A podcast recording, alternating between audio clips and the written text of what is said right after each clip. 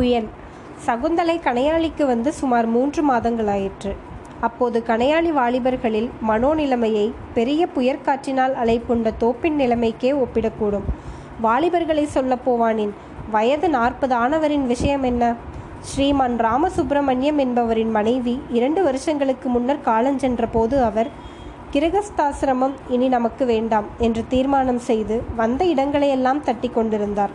அவரே இப்போது சகுந்தலையை முன்னிட்டு தமது சங்கல்பத்தை மாற்றிக்கொள்ள தயாராயிருந்தார் என்றால் அதிகம் சொல்வானேன். அவர் எண்ணியதாவது சகுந்தலையைப் போல் கல்வியறிவும் புத்திசாலித்தனமும் உள்ள பெண்ணுக்கு வாழ்க்கை துணையாக தகுதியுள்ள இளைஞன் இந்த தேசத்திலே எங்கே இருக்கிறான்?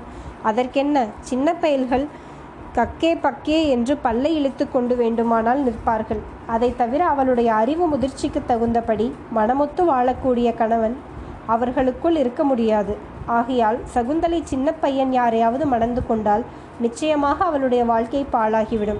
அவளுக்கு தக்க வாழ்க்கையை துணையாக கூடியவன் நான் ஒருவன்தான். நாற்பது வயதுக்காரருடைய மனநிலை இதுவானால் இருபது இருபத்தைந்து வயது பிள்ளைகளை பற்றி கேட்க வேண்டுமா? நாளாக அவர்களுடைய உள்ளத்தில் அடித்து கொண்டிருந்த புயலின் வேகம் அதிகமாகிக் கொண்டிருந்தது.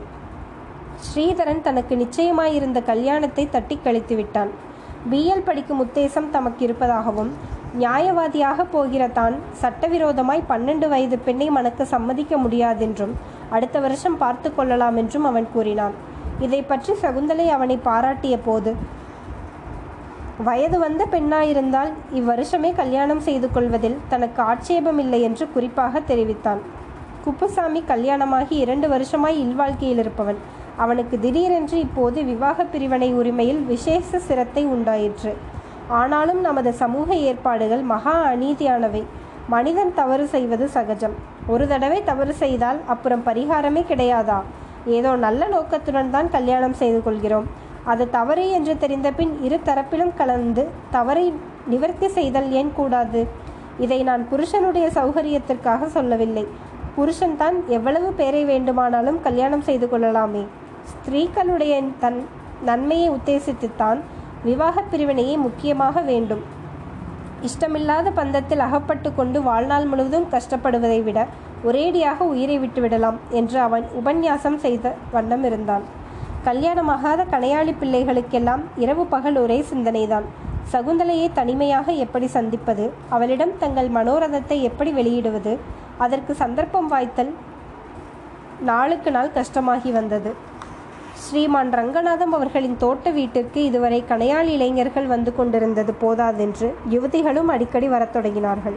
அவர்கள் வருவதை பார்த்ததும் இளைஞர்கள் மெதுவாக நழுவி விடுதல் வழக்கமாயிருந்தது. இதை குறித்து சகுந்தலை அவர்களை பரிகாசித்தாள். இது என்ன? என்னிடம் உங்களுக்கு இல்லாத பயம். உள்ளூர் பெண்களை கண்டதும் உண்டாகிறது என்று கேட்டாள். அவர்கள் பதில் சொல்லாமல் திகைத்த போது இருந்தாலும் ரொம்ப அநியாயம் செய்கிறீர்கள். இந்த ஊரில் காலேஜில் படித்த நீங்கள் இவ்வளவு பேர் இருந்து கொண்டு ஸ்திரீகளை இவ்வளவு உலகமறியாதவர்களாய் வைத்திருக்க கூடாது.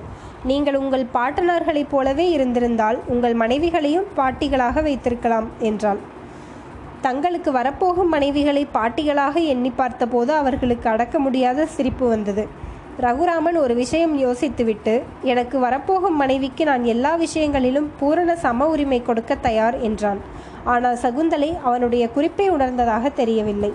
இவ்விஷயத்தில் கல்யாண சுந்தரத்தின் அனுபவமும் அப்படியேதான் இருந்தது. சகுந்தலை ஒரு நாள் அடுத்த கிராமத்து பெண் பாடசாலையை பார்த்துவிட்டு வர வேண்டும் என்று விருப்பம் தெரிவித்தாள்.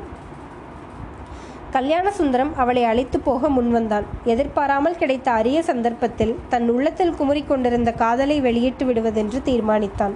ஆனால் பேச்சு இலகுவில் வரவில்லை. ரொம்ப நேரம் தயங்கிய பிறகு தட்டு தடுமாறிக்கொண்டு சகுந்தலை நாம் இருவரும் நாம் இரண்டு பேரும் எங்கேயோ அதிவேகமாய் போய்க் கொண்டிருக்கிறோம் இல்லையா? என்றான் கல்யாண சுந்தரம். நாமா ரொம்ப மெதுவாக அல்லவா நடக்கிறோம்? மணிக்கு இரண்டரை மைல் வேகம் கூட இராதே என்றாள் சகுந்தலை. இதற்கு பிறகு கொஞ்ச நேரம் அவனுக்கு ஒன்றும் சொல்ல தோன்றவில்லை. வழியில் ஒரு மரக்கிளையில் ஆணும் பெண்ணுமாய் இரண்டு பட்சிகள் உட்கார்ந்திருப்பதைக் கண்டதும் ஒரு யோசனை தோன்றியது. நாம் இருவரும் இரண்டு பறவைகளாக மாறிவிடக்கூடாதா என்று தோன்றுகிறது. அப்போது உலகக் கவலை என்பதே இன்றி ஆகாயத்தில் என்றும் ஆனந்தமாய் உலாவித் திரிந்து கொண்டிருக்கிறாமல்லவா? என்றான். அதற்கு சகுந்தலை இப்போதுதான் ஆகாய விமானம் வந்து பறவைகளைப் போல் மனிதனும் பறக்க முடியும் என்று ஏற்பட்டுவிட்டதே. இன்னும் பத்து வருஷத்தில் ஆகாய விமானம் சர்வசாதாரணமாகிவிடும். அப்போது நீங்கள் நான் எல்லோரும் தாராளமாய் பறக்கலாம் என்றாள். கல்யாண சுந்தரம் மௌனக்கடலில் ஆழ்ந்தான்.